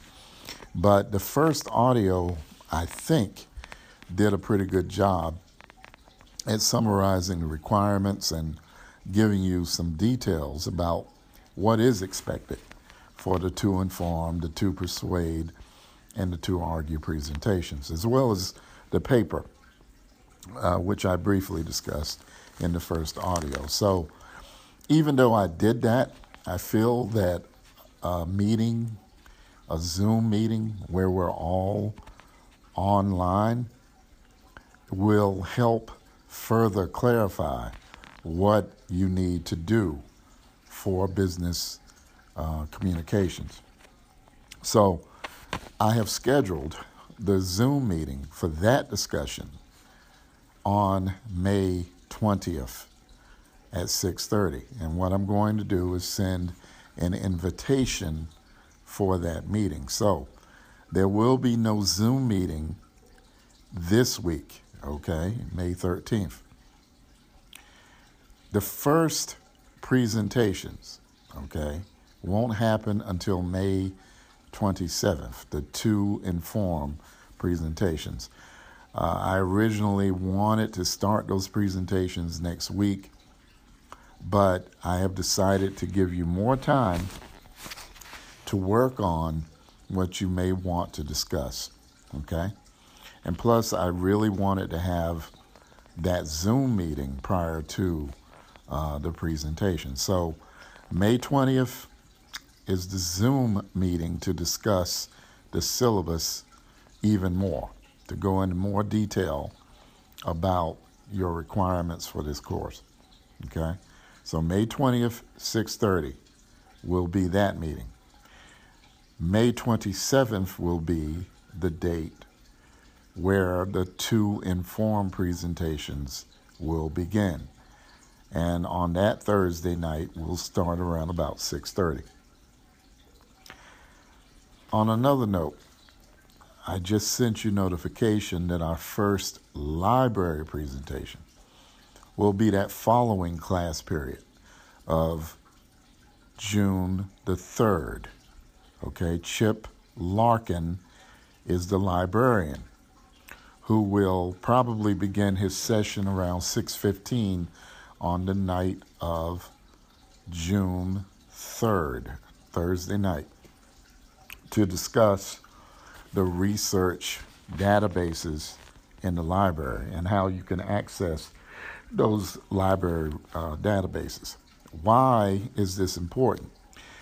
Well, you have a major paper, okay, a five page paper that will require two or maybe three sources, academic sources, to help support what you're talking about in that paper. And I talked about this in some detail in the first audio, but I'll just reiterate. If you're going to do a paper based on to inform or to persuade, then you'll need two sources, okay? Two sources that help support at least one of your thesis points, okay? If you do an argumentative paper, you'll need three sources two sources that back up your thesis statement and at least one source that represents the opposition. So that June 3rd meeting is very, very important. And since all of you pretty much uh, stated that you had some flexibility on Thursdays, I asked Chip Larkin to change his library um, meeting from Wednesday to Thursday, which is June 3rd. And it will probably start at 6:15 p.m. and he will of course send an invitation to that meeting. So I hope all of you are available for that night because it will be a very important meeting that will help you in terms of understanding how to utilize uh, the research databases that can be accessed online. Okay? And it's very important because your major paper, as well as your presentations, require the use of academic sources. And I'll go back to that point that I brought up in the first audio. When I talk about sources, I'm talking about academic sources from either periodicals, which means newspapers or magazines, or you could utilize academic journals. But let me reiterate this point if you're going to choose a business related topic that is current, more than likely your best resources will be periodicals like newspapers or maybe magazines because of course they'll have more up to date information. So I would recommend that you utilize uh, newspaper articles like the ones that I've been sending you uh, since the beginning of this course. Okay? So I just wanted to shoot you this short podcast to remind you of the things to come and the changes in due dates. Okay? The first presentations will not start until May 27th.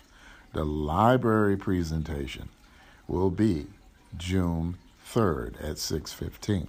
Okay? Now, all along, what you need to do is, of course, continue um, completing your forms that are due week by week. Okay? One of your forms requires that you choose one of the many newspaper articles that I have sent to everybody. Okay? And talk about that newspaper article in your form. Okay? Now, on that note, please keep in mind that I am sending these newspaper articles not just for that particular forum, but to help assist you in coming up with an appropriate or appropriate uh, business related topics. Okay? And there's been a lot of news uh, recently. I've already sent you articles uh, about the pipeline, you know, the hacking of the pipeline and how that has led to a lot of headache for all of us. Well, how is that related to business? Okay, how is um, that particular topic, as well as, um, say, ransomware, uh, pertinent to what this course is all about? Well, ransomware is related to cybersecurity. The reason why the Colonial Pipeline had to shut down operations is because they were hacked by an outside organization of hackers, okay, probably based in Russia. And what they did was disrupt the major pipeline that supports the southeast part of this country. So that is why the Colonial Pipeline had to shut down its operations so that they could uh, go in and make sure that there would be no further uh, problems or disruptions. Okay, so if you choose cybersecurity or ransomware for either your presentations or maybe your paper, that will be an entirely appropriate topic for this course because cybersecurity is very, very essential. Uh, and we were reminded of that with this recent debacle concerning the Colonial Pipeline. Uh, cybersecurity is very, very important when it comes down to making sure that ordinary operations continue in this country. And unfortunately, there's outside um, agents that will, for a ransom, disrupt uh, either a city or a town, or as we saw in this case, a major corporation, disrupt them just so that they can get money. And there are bad hackers out there who do this just for the ransom. Uh, so I don't know if you were aware of this, but a lot of small towns, even here in North Carolina, have had to pay out money to get their um, technical operations back online. So there are very, very insidious uh, agents out there who, just to make millions of dollars, will go in and uh, disrupt a company's um, operations via the computer, via the internet. Okay? A lot of valuable information, personal information, uh, has been hacked into on uh, not just a you know company level, but on a town or city level. Um, in fact, uh, in Greenville, North Carolina, the city government uh, had a problem with outside hackers. Okay, um, the mayor of Atlanta, not too long ago, and I think it was in 2018, where uh, Mayor Bottoms had uh, a ransomware uh, brought to her attention, where the hackers demanded millions of dollars after they disrupted the city of Atlanta and she refused to pay it. But there, of course, can be a price to pay if you don't adhere to their demands.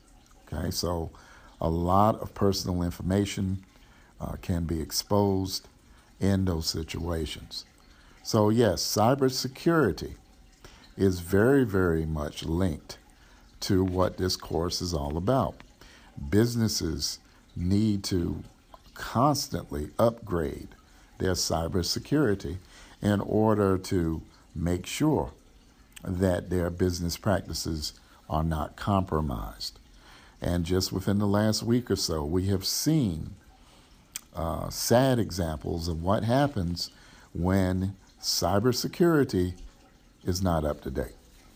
Okay, so I just wanted to uh, emphasize the reasons why I have been sending up to date uh, newspaper articles on various topics and issues. I want you to get a general understanding of what we mean when we talk about uh, not just businesses in general, but uh, the economy as a whole. Uh, when you have ransomware uh, events, it hurts the economy. Okay, it hurts individuals. Okay, so when you have hackers, you know, employing ransomware, it does in the end really, really hurt the economy. I think some of you have heard about uh, numerous incidences um, involving major companies like Target, okay, where hackers go in and steal personal credit card information. So, ransomware is a topic I would recommend you do more research on. Um, and not just because we are recently faced with it uh, by way of the colonial pipeline uh, problems, but just in general um, about how this country has to uh, be vigilant in terms of maintaining uh, their uh, cybersecurity. Uh, because as we learned with Colonial Pipeline, outside bad actors, if they hack certain systems, they can disrupt our entire way of life. Okay? And as a result, that can impact businesses and our economy. I mean, look at your, your gas stations. Um, people who uh, need gasoline to operate their businesses. Okay, the ransomware, the hacking um, negatively impacted a lot of people, businesses, corporations, and our economy in general. Okay? So please, as you're thinking about a topic or topics for the upcoming assignments, uh, make sure that you you read the newspaper articles that I send your way. Make sure that you keep up with current day events that are related to business. Okay. All right. Uh, I think for now that's enough said. I just wanted to uh, update you on what to expect for the next the next two weeks. Uh, take your time in preparing for the two informed presentations. Okay, make sure that you do your homework for chapter seven uh, and have it turned into me by May 20th, which is next week by no later than 10 p.m. Okay, so between now and then, you need to be working on, of course, your forms that I due week by week, but also make sure you keep up with the homework uh, that has been assigned. And your next major homework assignment is from chapter 7. Okay? So make sure you get that in uh, on the required due date, which is May 20th. Okay? For those of you who start working on your to inform presentations early and want me to uh, look at your PowerPoints or your outlines or your works cited page, feel free to send them to me via email. Okay, everything is sent directly to me. Okay, there's no place to upload assignments on the Zanzibar site just email everything directly to me. So if you have something you want me to look at, I'll be glad to review it and let you know uh, whether you're going in the right direction or not. One thing that I failed to mention in my first audio was the fact that I will be willing to look at early paper drafts. Okay? Of course, there is a writing center available uh, for all of you if you need uh, a writing center uh, worker to look at your papers. But I am willing to look at early, partial, or full drafts of your papers prior to the due date. And for now, um, just keep in mind that I will start reviewing rough drafts probably a week out from the actual due date. Okay? So take advantage of that opportunity. It's not mandatory that you uh, send in an outline or a rough draft to me prior to the due date, but I would recommend that you take advantage of my willingness to review any early drafts. Okay? Because when I grade your papers, I will be grading them on three major components. This is something uh, I did not have time to really discuss in the first audio. Your papers, as I said, should be at least five pages in content. That's not including the works cited page. And just to recap what I discussed in the first audio, you need to have a strong introductory paragraph. And in that introduction, you should give a brief overview or background on the business related topic that you've chosen. You go from general to specific, meaning that you, in general, talk about the topic, and then the last sentence will be your thesis statement. And I should be able to look at your thesis statement and tell point by point what is going to be discussed in the body of the paper. Okay, and I recommend that you have at least a two, maybe three point thesis statement, whether you're doing a to inform, a to persuade, or to argue paper, you still need to think about having a thesis statement that has two, maybe three specific points to discuss in the body of the paper. And what do we mean by the body of the paper? You need to devote at least one paragraph. And when I say paragraph, I'm talking about five sentences or more. Your paragraph should have a length of five sentences or more. I don't like short paragraphs. So you should devote a paragraph to each of your thesis points, okay? And make sure in your paper that you directly quote from the required sources. And as I mentioned earlier, if you're doing a paper that's to inform or to persuade, you need two sources. So that means somewhere in the body of the paper, you're going to be bringing in at least two direct quotes. Okay? That helps support what you're trying to say, at least one of the points in your thesis statement. Okay? So, in the body of the paper is where you will develop each of your thesis points by, of course, bringing in your own opinions, your own thoughts, backed up by solid quotes from periodicals like newspapers or magazines or maybe academic journals. But make sure you bring in strong support for what you're trying to say in the thesis statement. So if you have a three point thesis statement, you're going to have at least three paragraphs in the body of the paper. Okay? And then the last paragraph is your conclusion. And you need to restate the thesis statement in the very beginning and then there's a number of things you need to address. Number one, talk about what you learned as a result of doing the paper. Uh, number two, update us on what is currently going on with the topic.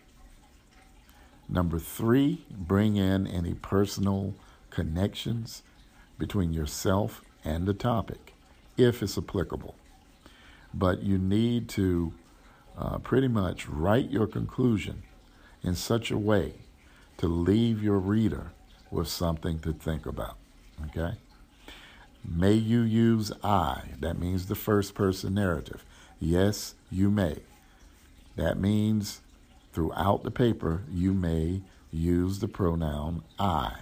But if you start out in the first person, you need to be consistent throughout the paper. Do not go back and forth between the first, second, or third person narratives. Okay? Now, just to recap what that means first person is the use of I, second person is the use of the pronoun you. And a lot of students have a habit of utilizing that pronoun or jumping back and forth between I and you. Never ever do that. If you want to start your paper with the first person narrative, that means you need to be consistent. Don't jump back and forth between the use of I and, say, the second person narrative, which is the use of you. Third person is when you use we, okay? When you have an objective point of view in the paper. So, whatever narrative voice you choose to start the paper with, you need to be consistent with that narrative voice throughout the rest of the paper. Okay? So, yes, I want you to make this as personal as possible. That's why I'm allowing you to utilize the first person narrative. I. Okay? Whatever you choose, be consistent. Okay?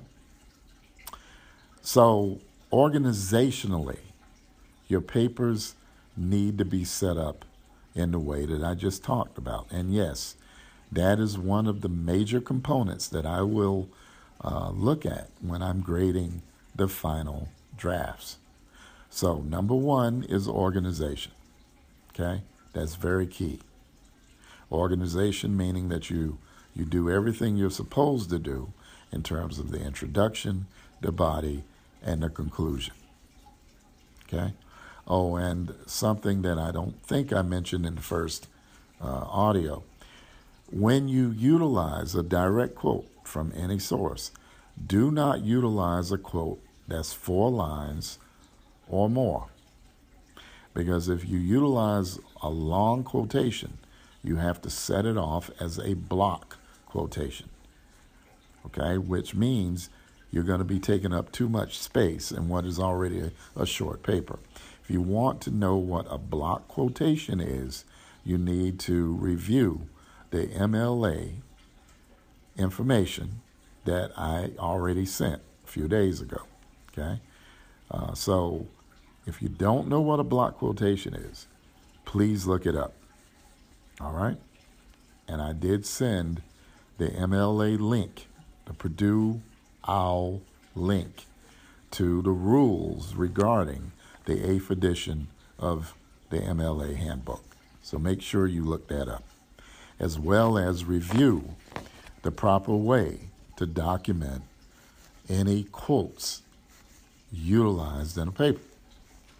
Okay? All that information has been sent.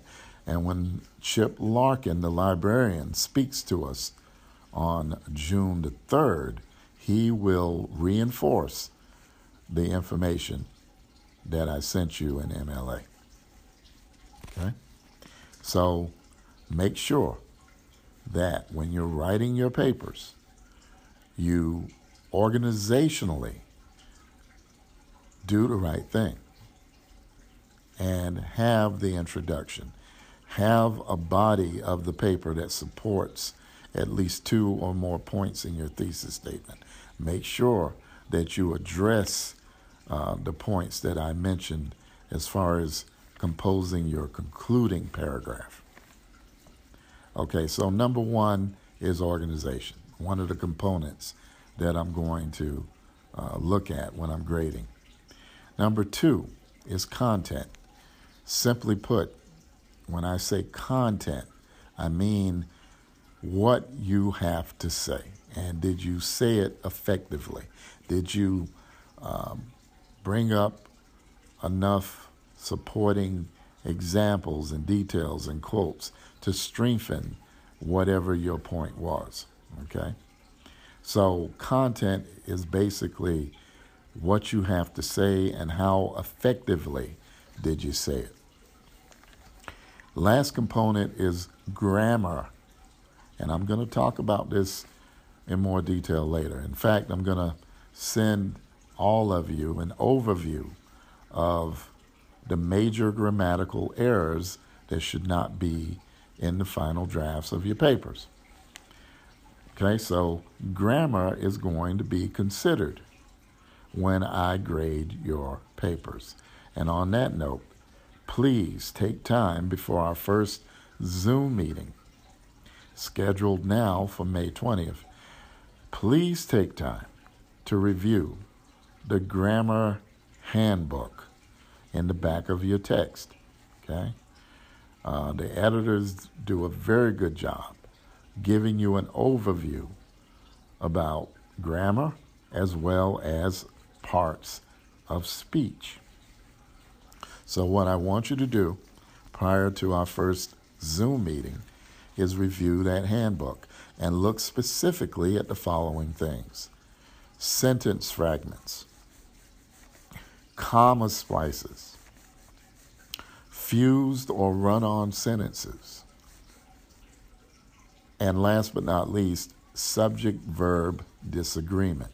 Take a look at what the editors have in the back of your textbooks.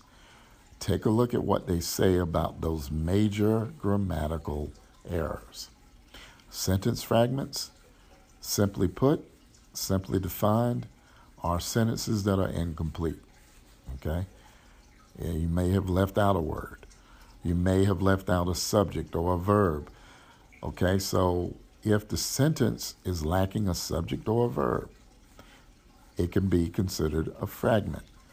If you leave out a word in a sentence, and it may have a subject and a verb, but the sentence doesn't make sense, it can still be considered a fragment. Okay?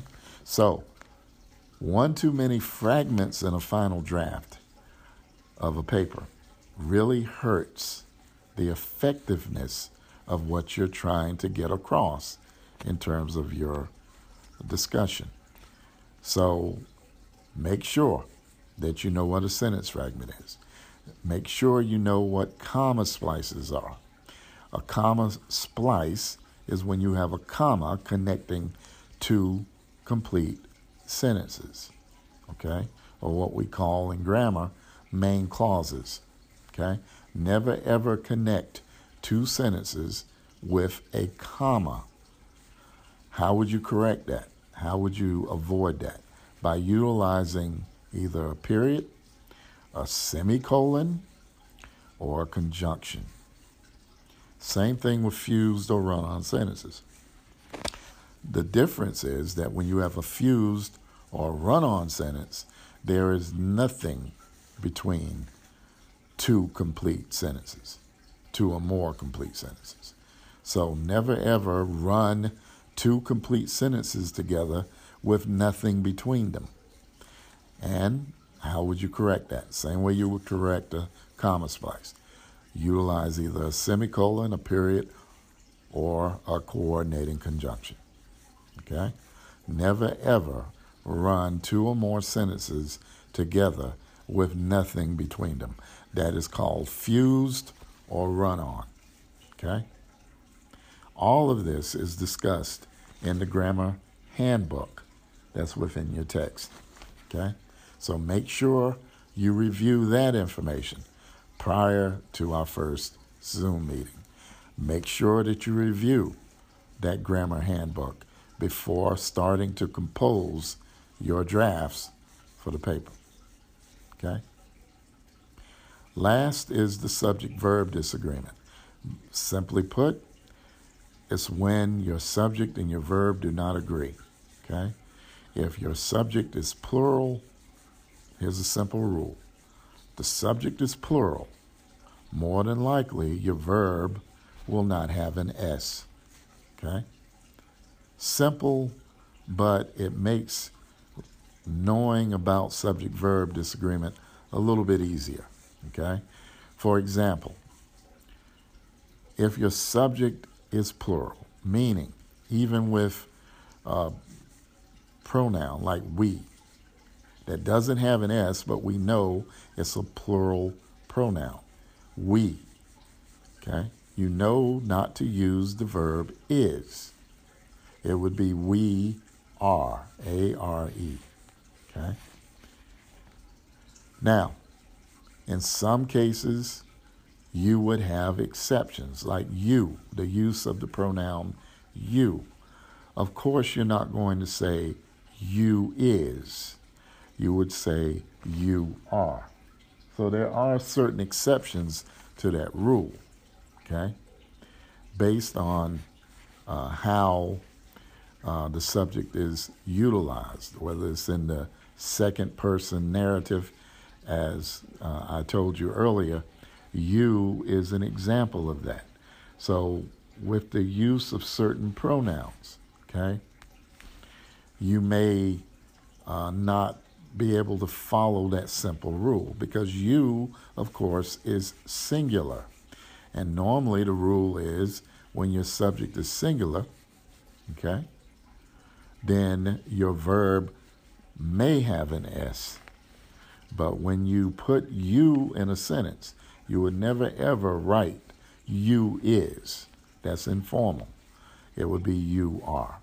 But normally, in most cases anyway, that rule will hold up. If your subject is plural, more than likely your verb will not have an S. Vice versa. If your subject is singular, then more than likely your verb will have an S. So, simple rules uh, to help you avoid subject verb disagreement. Now, there's other grammatical problems uh, that you you should avoid, but the ones that I just mentioned are major and should be avoided at all cost when it comes down to uh, doing your final drafts.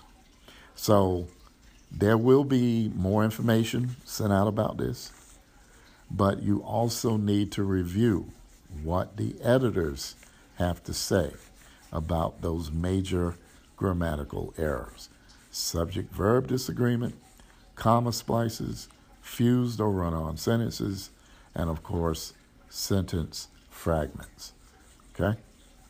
So, a lot of this I really did not feel I had the time to talk about in the first audio, which is where I wanted to just kind of give you a short general overview of the syllabus but in this audio, I chose to talk in a little more uh, detail about what is required for your upcoming papers.